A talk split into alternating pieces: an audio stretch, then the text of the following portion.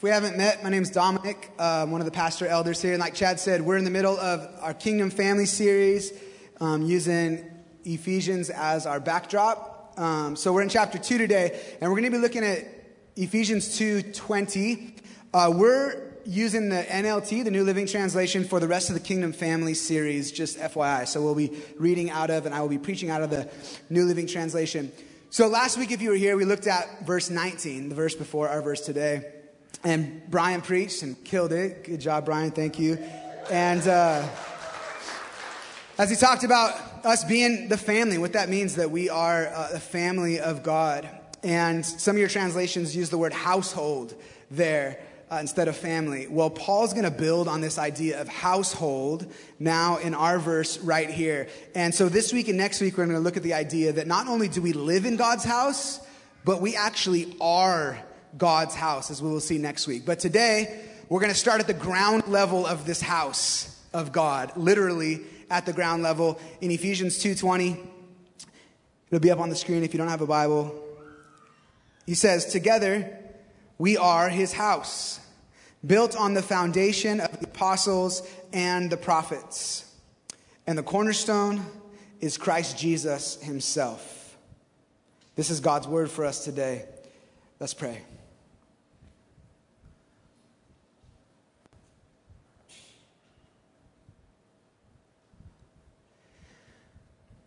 Thank you for your word.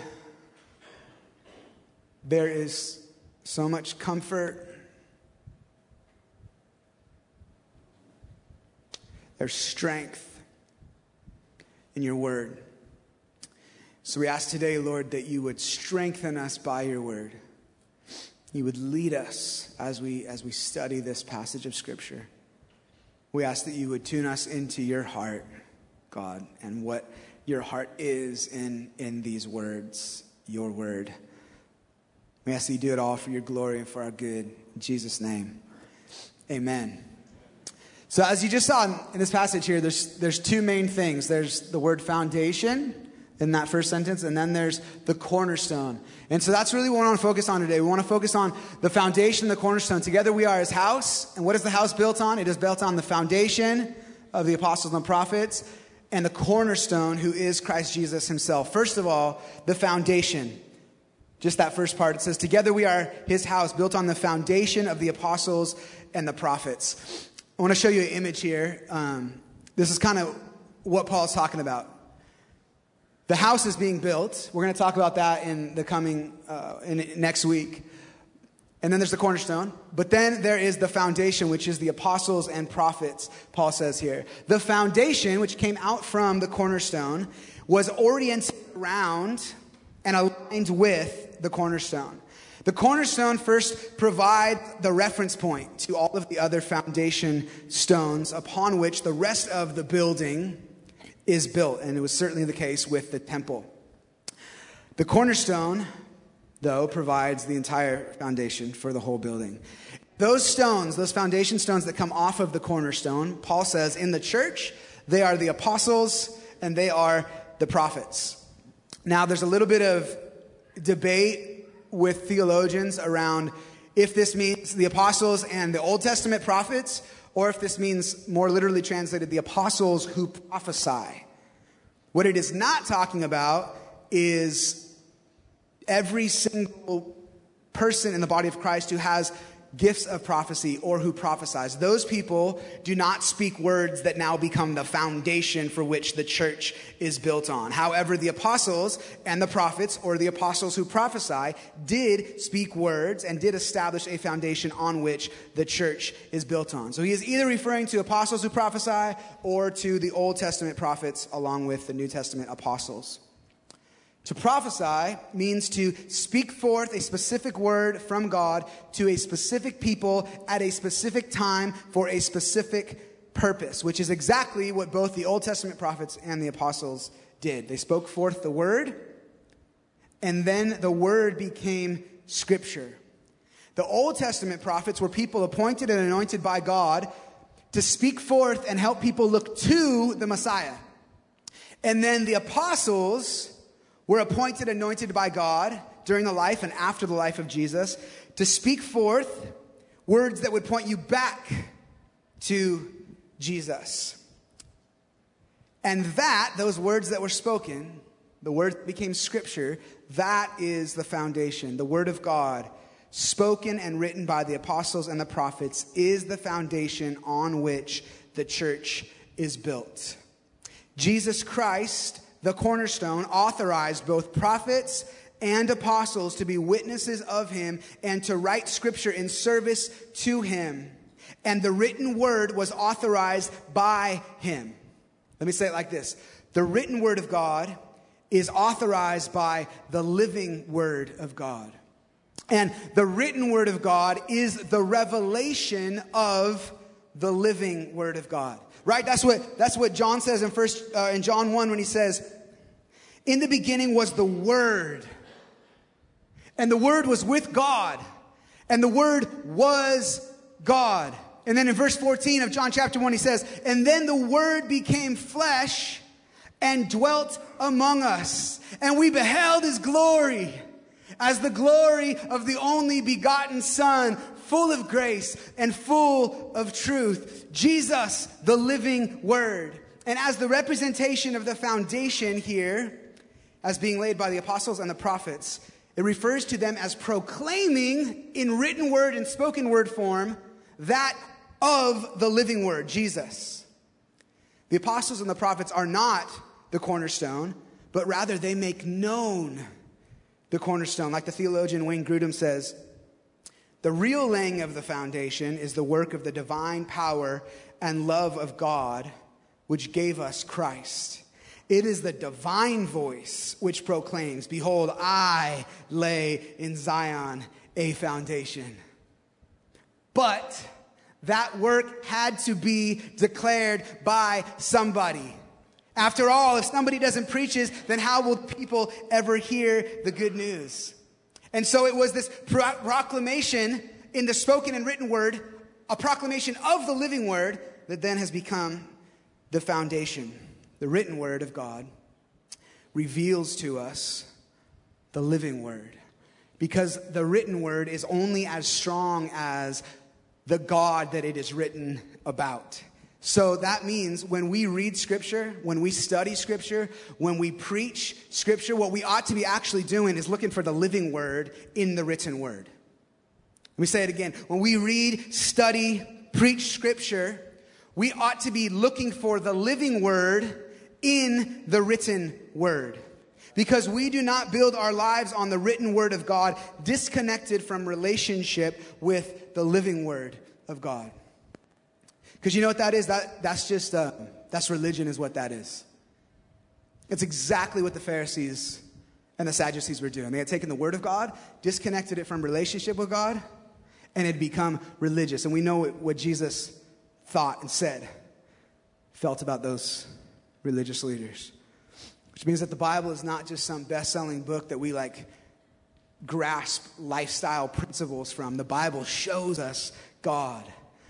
Let me say it like this The Bible is designed to bring us into deeper and deeper revelation and relationship with God Himself.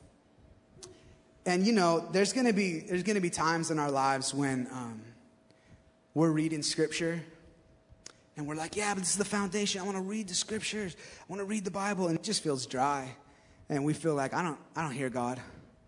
I'll tell you what, when you're reading the Bible and you don't hear God, keep reading the Bible until you hear God. Keep reading until stuff starts popping out off the page. God does want to reveal himself to you. God does want to speak to you, and he does want to do it through his word. I hear people all the time say, I just want to hear God speak, man. I just, I just want to hear, I just want to hear God speak to me. Why doesn't God just speak to me? He spoke to you.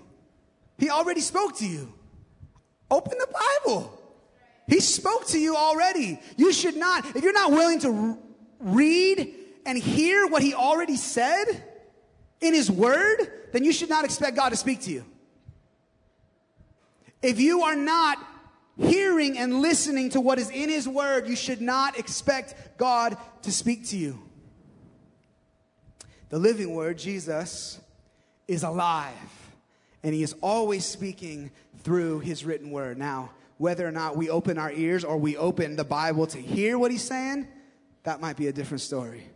But when we distance ourselves from the, the written word, what happens is we actually distance ourselves from the living word. Because even when God speaks in other ways outside of his written word, it's always going to just translate what he already said, who he already is, as defined in his written word. For instance, God does speak in ways outside of, of the Bible, right? God speaks through things like uh, visions and dreams, and he, he, he puts thoughts in our heads, and he aligns our spirits with him, and even sometimes audibly, right? God does speak to people.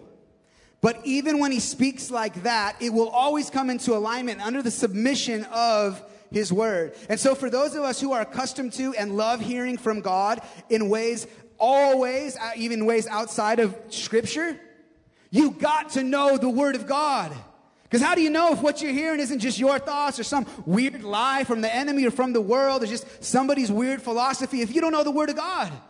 Because the word of God is like the rule keeper. It's like when somebody speaks a prophetic word to me, I'm constantly like filtering it through all the scripture that I know. And I'm like, yep, that's the heart of God. Yep, that's the mind of God. Okay, yes, the character. Yeah, that's, that reminds me of this thing that God said there. Wait, that? Huh. Right? You got to do that. And if you're not in the word, you don't know the word, then you're not, you're not building on any foundation. You're just like on the sand and you don't know. You got to be in the Word. People with prophetic gifts in here, you got to be in the Word of God to know when God's speaking to you, if it's really lining up with this Word and as it's really Him. But that foundation that we build on, it is only as good as the cornerstone from which it is built. The cornerstone is like the foundation of the foundation. And where there is no cornerstone, then there's no foundation. So we'll spend the rest of our time talking about the cornerstone. That was the foundation, the word of God spoken through the apostles and the prophets, or the apostles who prophesy.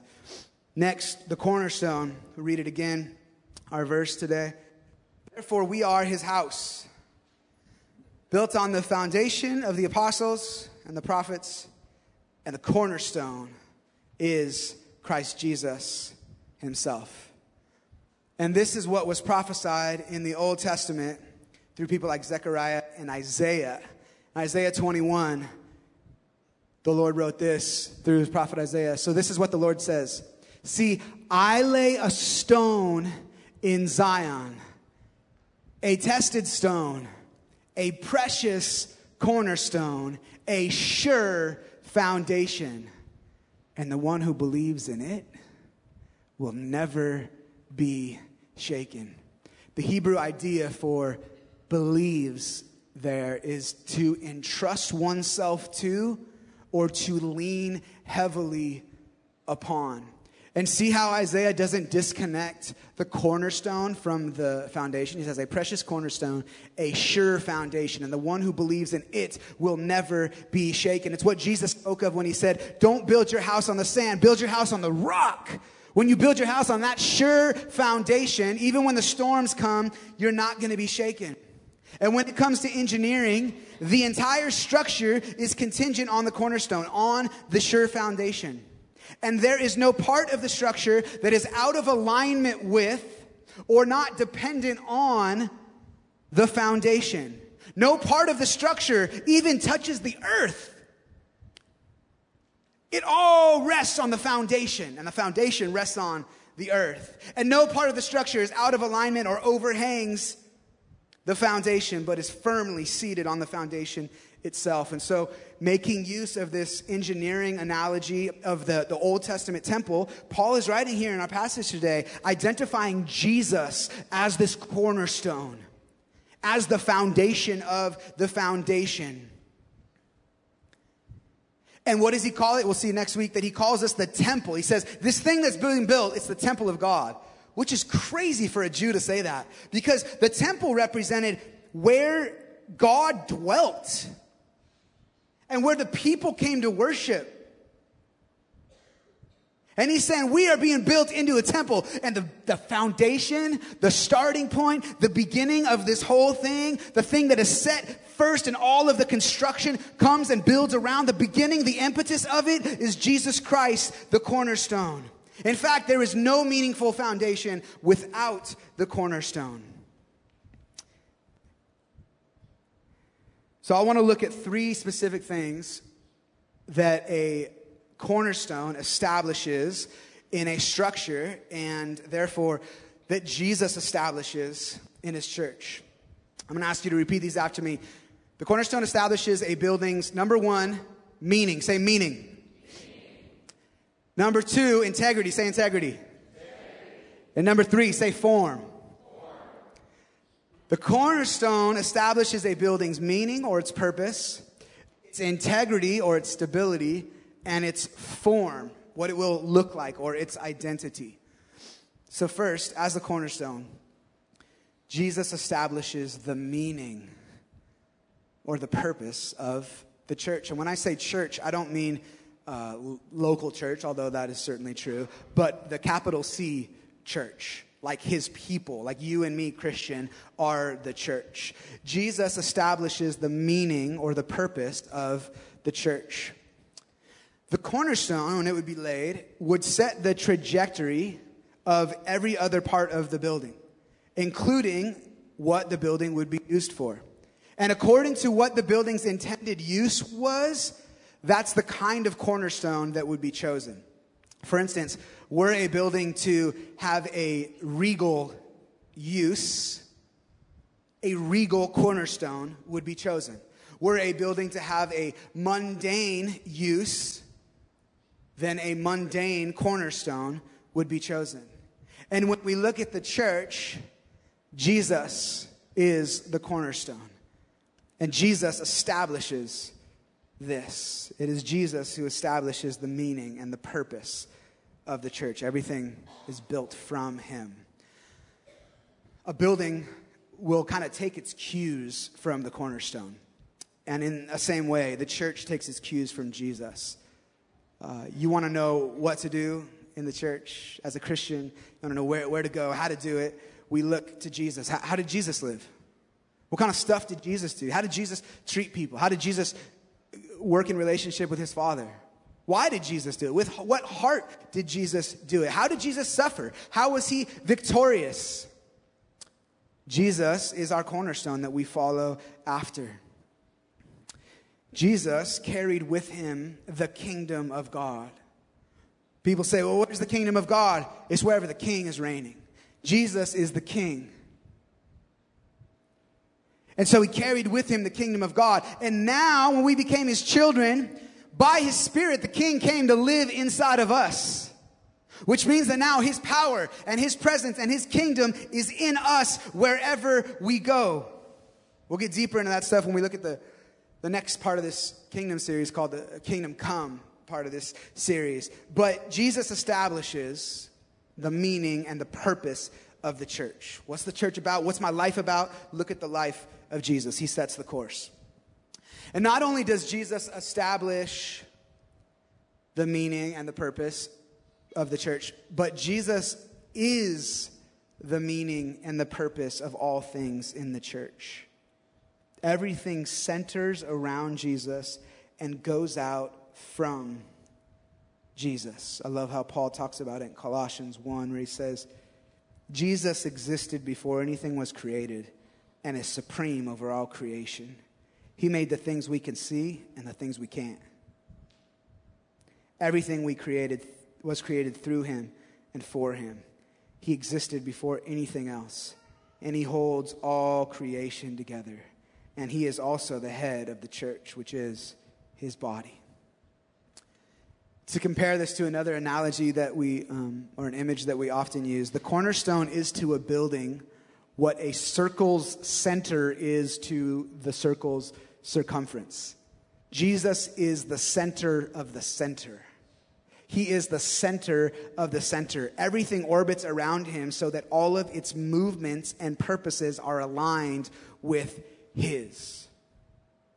Physically, the cornerstone gave alignment to the rest of the structure's length, width, and height. All other elements of the temple, for instance, were set in reference to this stone, thus finding their proper meaning and place in reference to it. I'm going to put up this image again of the um, of like a temple or a structure that would be being built. Jesus is the cornerstone.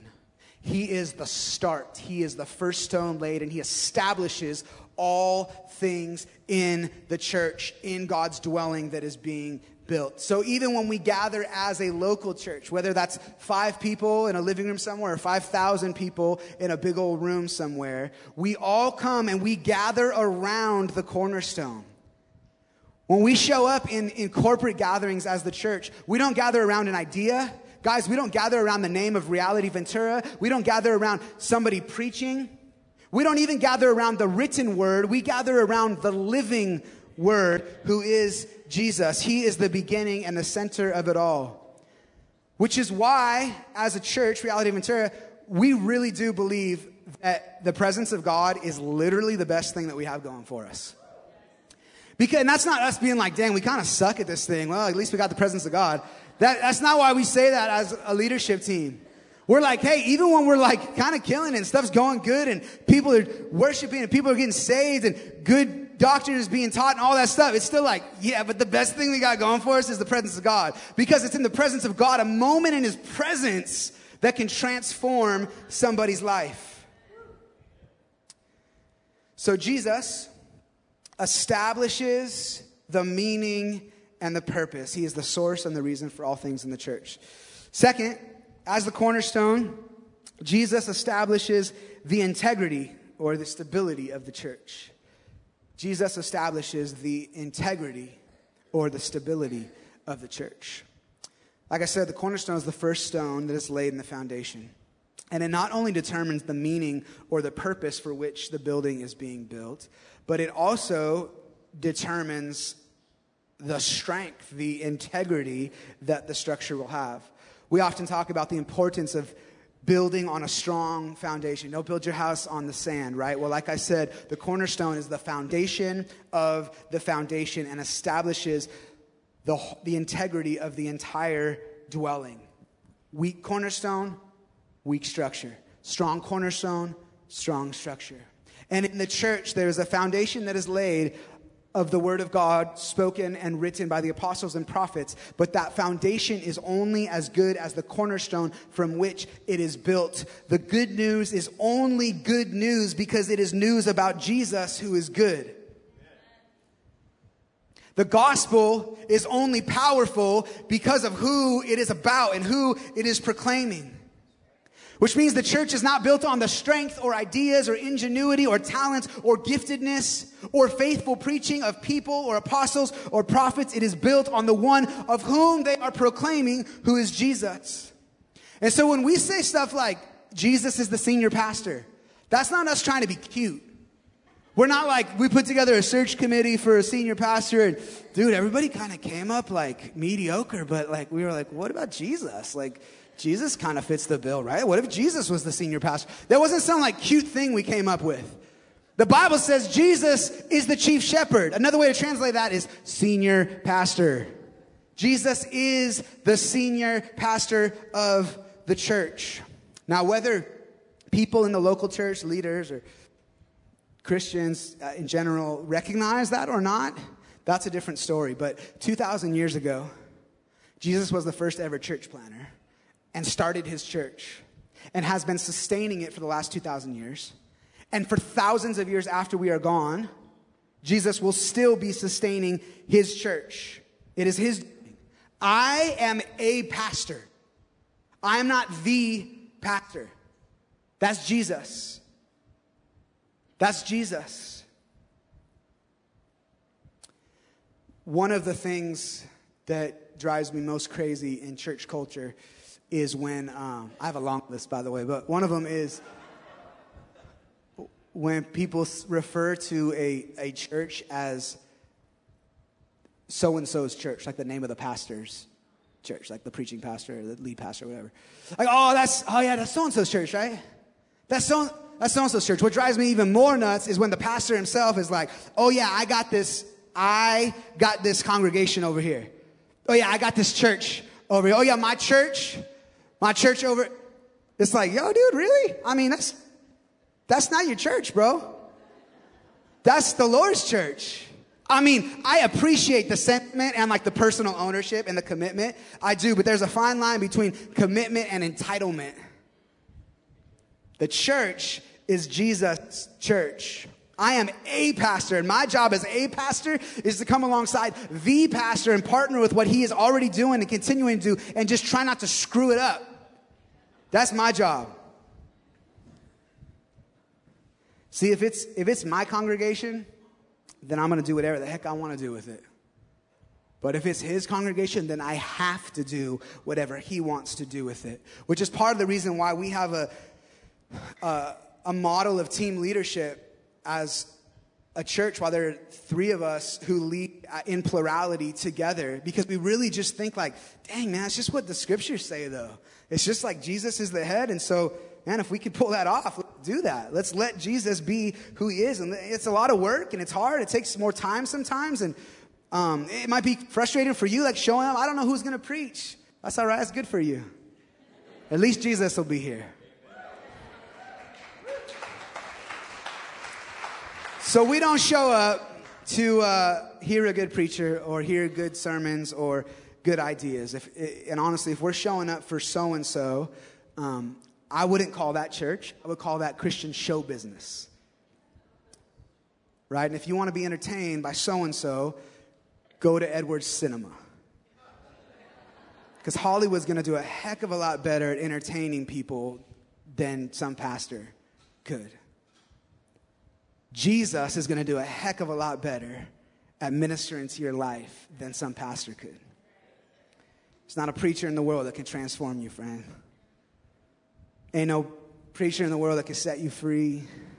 There is not a pastor on earth that could speak words so powerful and so loving and so affirming that your identity begins to change. Only Jesus does that. Only Jesus can do that.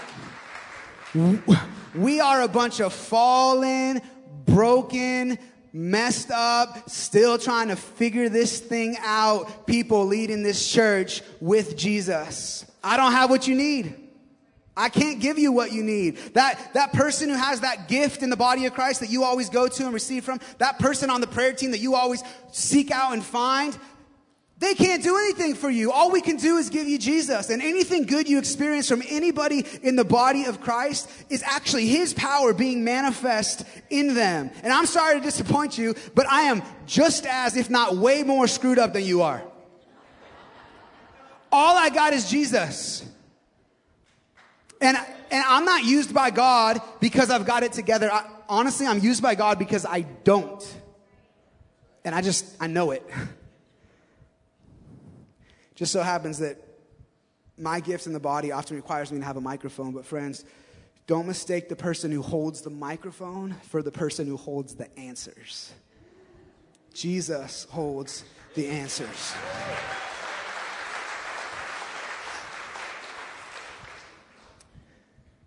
Say it like this, put up on the screen in conclusion here that, not conclusion of the whole sermon, just conclusion of that little point. The church doesn't need you or me in all of our giftedness. The church needs Jesus in all of his power. And trust me, guys, this is actually how we want it. We don't want a church that is contingent on some person's giftedness or ability or personality because if a church can only succeed when that person is present, then a church will only fail when that person is absent. And I'm not saying that God can't use gatherings where everybody shows up to hear that person, that rock star guy preach. That I just don't think it's church. I think it's Christian showbiz. I think God can use Christian showbiz. He full on does use Christian showbiz. All I'm saying is, I just don't think it's church. The church is contingent on Jesus. We show up to church to find Jesus, to hear Jesus. And yeah, he's going to use his people because we're the body and he uses us as his hands and his feet and his mouthpieces. But we must never let somebody be on the throne. Right? We, I, am standing up here. I don't even know why. Maybe next week I'm going to stand down there. But we put people on a platform. We can't do that in our hearts though, right? We can't allow that to happen in our hearts. Let Jesus be enthroned. He is the one who is enthroned upon the praise of his people. I don't want your praise. Don't give me your praise. Give it to Jesus. Somebody does something good. Don't give them your praise. Give the praise to Jesus. And if you get praise for doing something good, you take that praise and you say, thank you for that. You turn around, you say, Jesus, this was really yours. They didn't know it, but here you go, Lord. That was actually for you. Jesus is the whole point and who establishes everything, establishes the strength and the unity, and the integrity of what the Father is building in his dwelling place. Number three, as the cornerstone, Jesus establishes the form or the identity of the church. Jesus establishes the form or identity of the church. The cornerstone establishes the form, the look that the building will take on, the shape that the building will take on is established by the cornerstone. How big it will get to be is established by the cornerstone.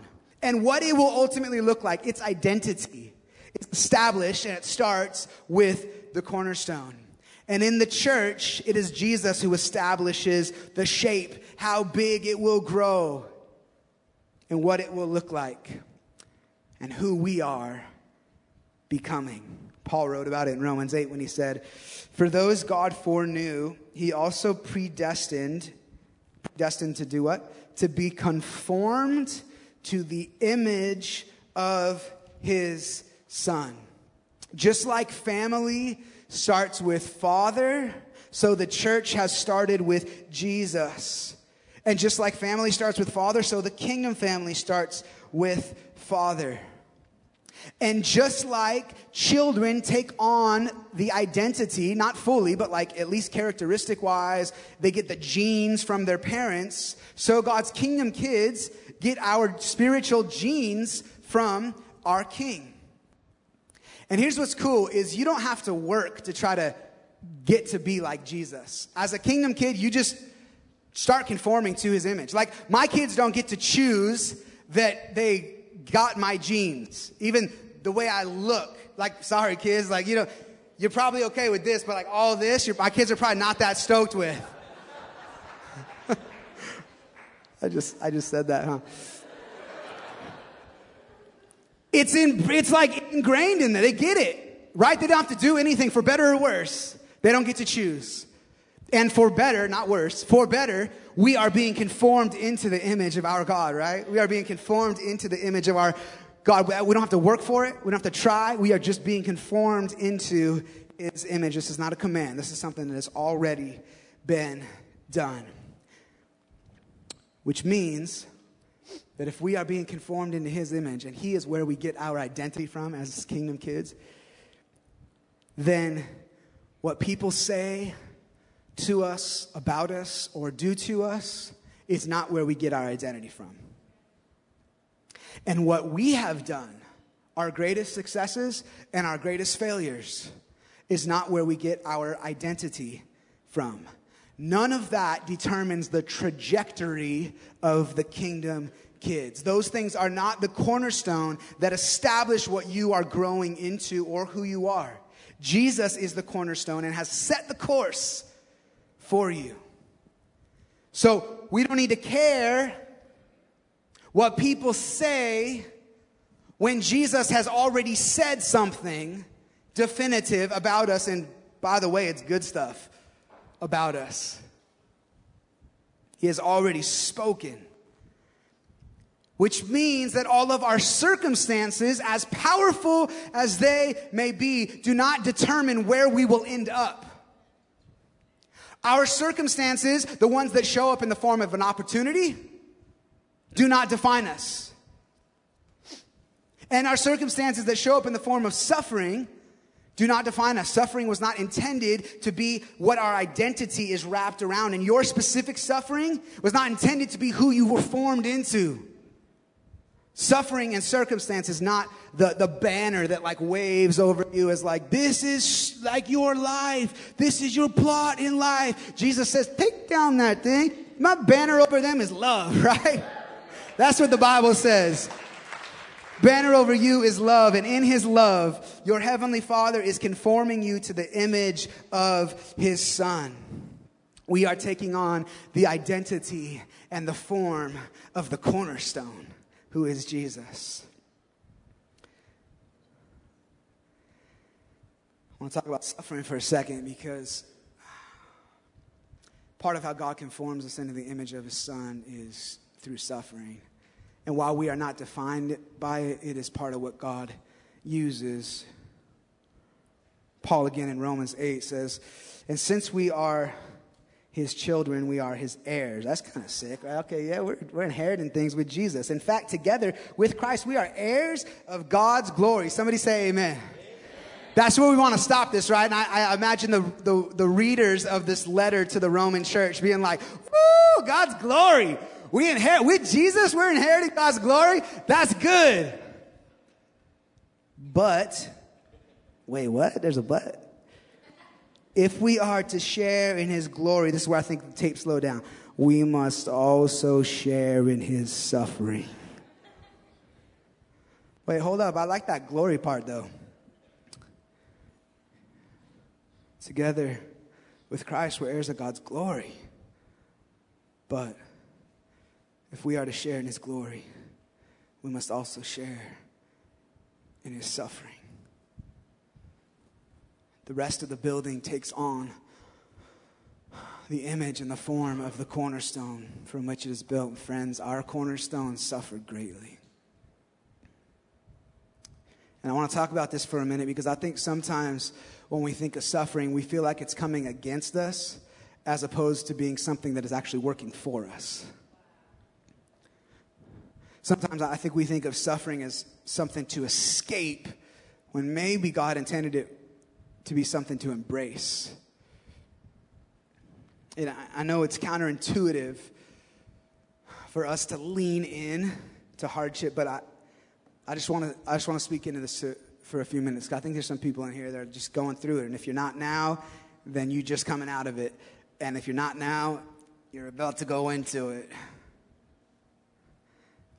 We shouldn't count it strange when we fall into various fiery trials because this is part of the foundation that we are built on. You remember that image? It was the cornerstone apostles, prophets. Dang it, all of them suffered in some way. And that is the foundation that the church is built on. We are being conformed into the image of Christ, and suffering is part of how God is going to conform us into his image. Now, it is not the only way and the only thing that God uses to conform us into his image. But I believe that of all the tools in God's tool belt, the one that does the most work, the most effectively, and the quickest is God's tool of suffering in the life of his children. Paul wrote about it in Romans 5 when he said, We also exult in tribulations. We celebrate, we smile in our tribulations. Why? Knowing that tribulation brings about perseverance. Oh, it's working something in us. And perseverance brings about proven character. Okay. And proven character eventually wells up in us eternal hope. Conforming to the image of the cornerstone means that we might suffer like he did. That's why James said, Don't count it a strange thing when you fall into various trials. That's why Jesus said, In this life, you will have trouble. And if they hated me, they're going to hate you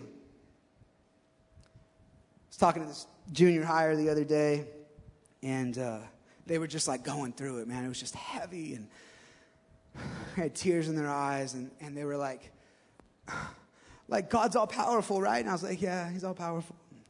And they're like, but why doesn't he just stop it then? It wasn't actually a junior higher, it was me. And uh, I'm just kidding, it wasn't me. But I do ask that question often. I'm like, yeah, Lord, why can't, why don't you just stop it? You're all powerful, right, Lord? Like, why don't you just stop it? But I've learned that in God's love, He often allows and sometimes even sends suffering in our lives. See, like any good father, our Heavenly Father is more concerned with who we are becoming than he is with insulating us from every hardship in our lives. We started changing the way that we prayed a few years ago, maybe 12 years ago, after we miscarried twins that God had told us we were going to have, and then we got pregnant with them and told everybody, and then we lost. We were like, what the heck? And it was really hard. And uh, we used to pray things like, Lord, protect us from anything harmful.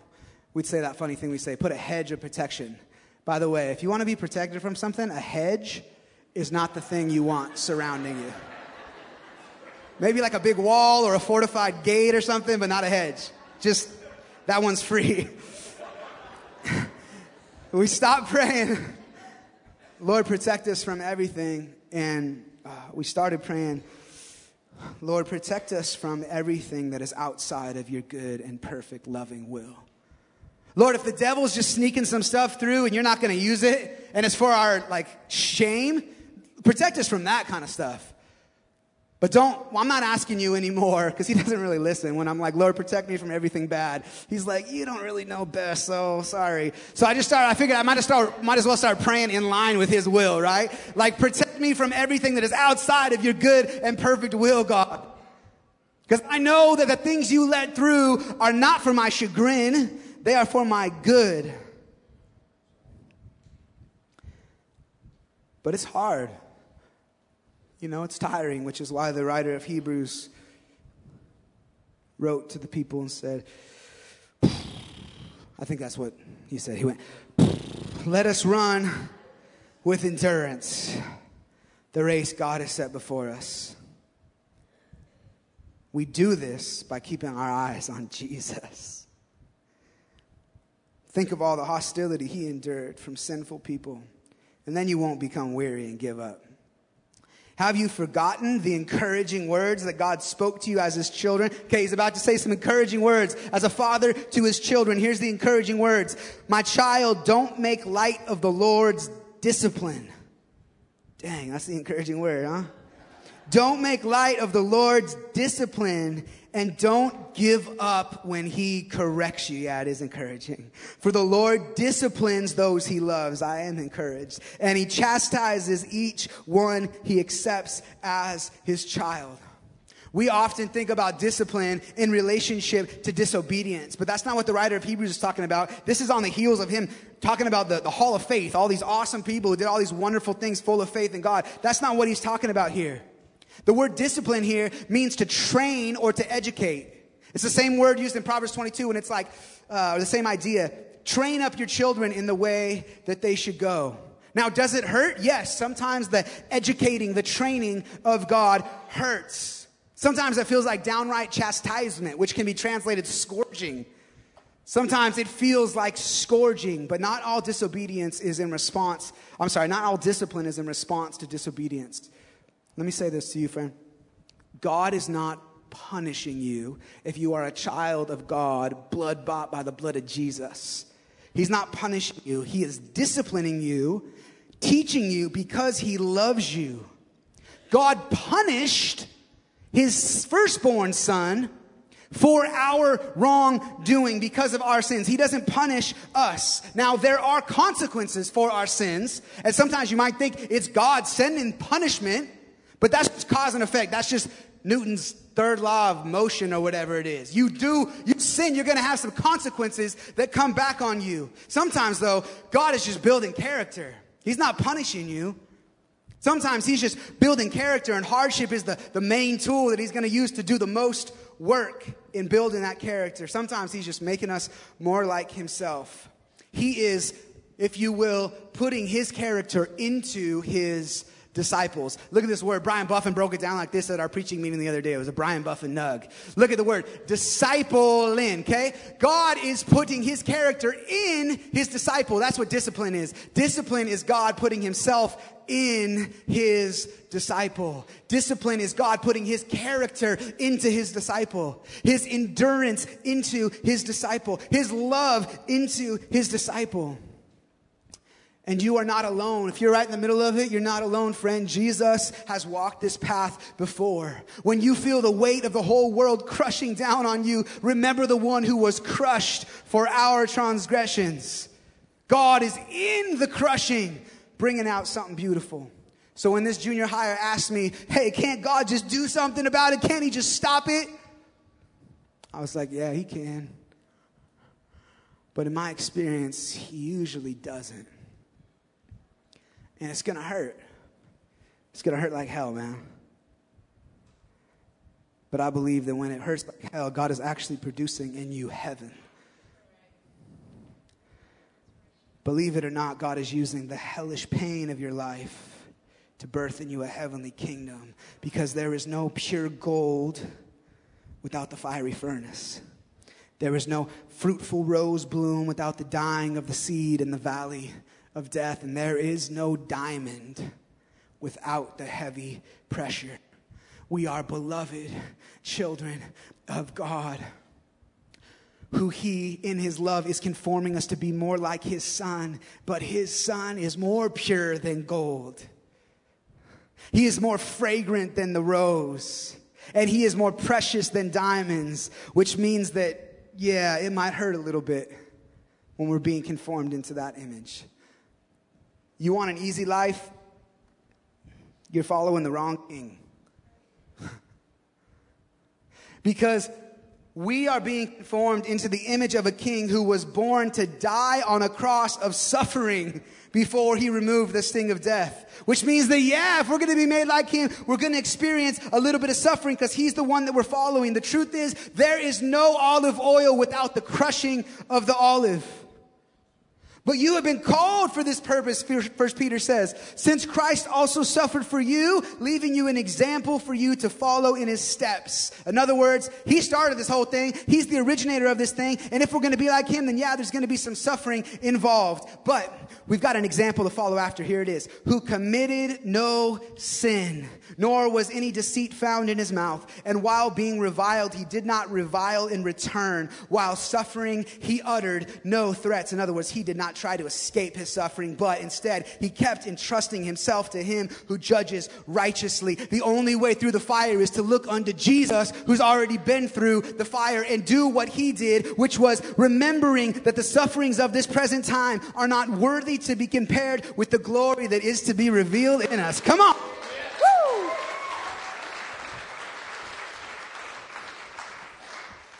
Let me end with this.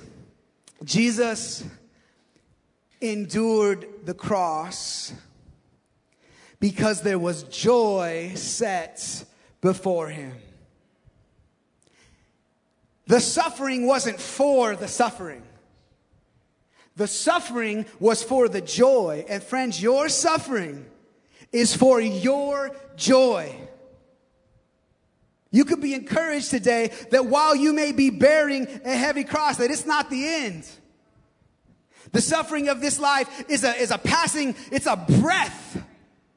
It's a. That's how long it is. That's how long the suffering of this life is on our way to the eternal glory.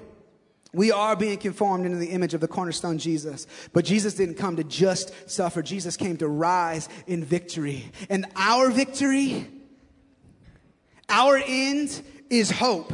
Our end is glory. Our end is the same victory that Jesus had. The chief cornerstone did set the course, and part of that course is suffering.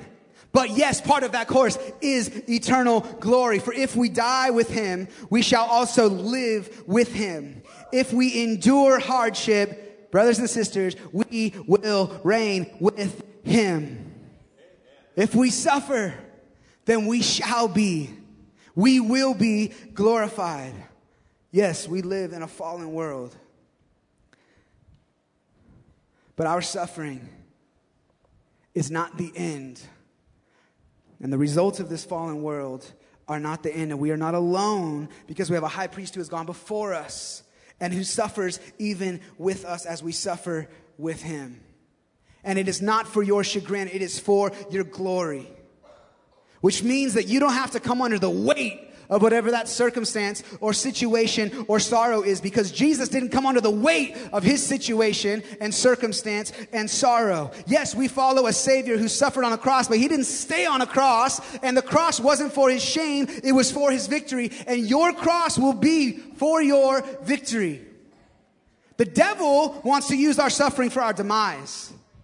But I'm here to tell you that God wants to use it for your victory. Don't let the devil use it for your demise. Don't let him have the best of you in the midst of your suffering. He wants to use it for your failure. God's saying, no, no, no, this is for your freedom. This is not for your destruction. This is for your jubilation. This is for your freedom. And remember that when the devil wants to turn your mourning into sorrow, God intends to turn your mourning into dancing. Your cross doesn't have to defeat you, friend. My cross doesn't have to defeat me. You're in the darkest season of your life. You might as well be in a tomb, buried, dead, alone, cold. That doesn't have to be the end of your story in this season. Because your king didn't stay in his tomb, dead, cold, and alone. We do follow Jesus into the grave. We do. But we also follow him out of the grave and into the heavens where he is seated far above all principalities and powers and circumstances and situations and things that feel like hell and death and dying and loneliness and despair. He's high above it, and that's where we are seated in victory with him. And Jesus, our cornerstone, establishes what we are taking on, the image we are taking on. And Jesus, our cornerstone, is victorious. Amen. Amen. Thank you, God, for the truth your word today. That we are built on the foundation of a cornerstone who didn't stay in a tomb, who didn't stay on a cross, who didn't crumble under the weight of this world. In fact, the cornerstone is set on top of the world, it sits on top of the earth. Thank you, Jesus, that you did not come under the weight of the earth. You sit on top of the earth as the cornerstone. And we get to just ride with you right there. Thank you, Lord. I pray for the person who's discouraged today that they would find encouragement for their souls in the midst of whatever they're going through.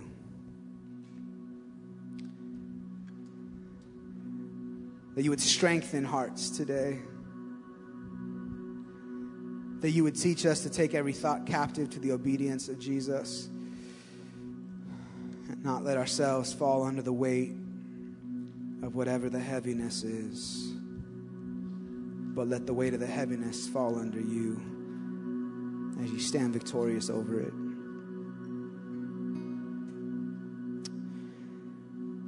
Friend, if you're going through it right now, um, I would encourage you during the second set to just sit in the presence of God and just kind of like soak up the goodness. Just like spiritually inhale all the goodness of God. Allow yourself to sit in His presence. There's healing there and strength in His presence. The communion elements are up front as always. This would be a good day to remember that Jesus, His body was broken and His blood was shed and when it was, He took on all the punishment. He took on the weight so He could give us a light burden. Lord, make it true for us. Help us to walk in the truth of that. He took on the heavy burden, friends, to exchange our mourning for dancing, our weeping for joy, our heaviness the prayer team is on the right and the left. They're not your answer, but they can bring you to the answer. His name is Jesus. They're here to pray for you in any way. We'd love to do that. Let's worship Him.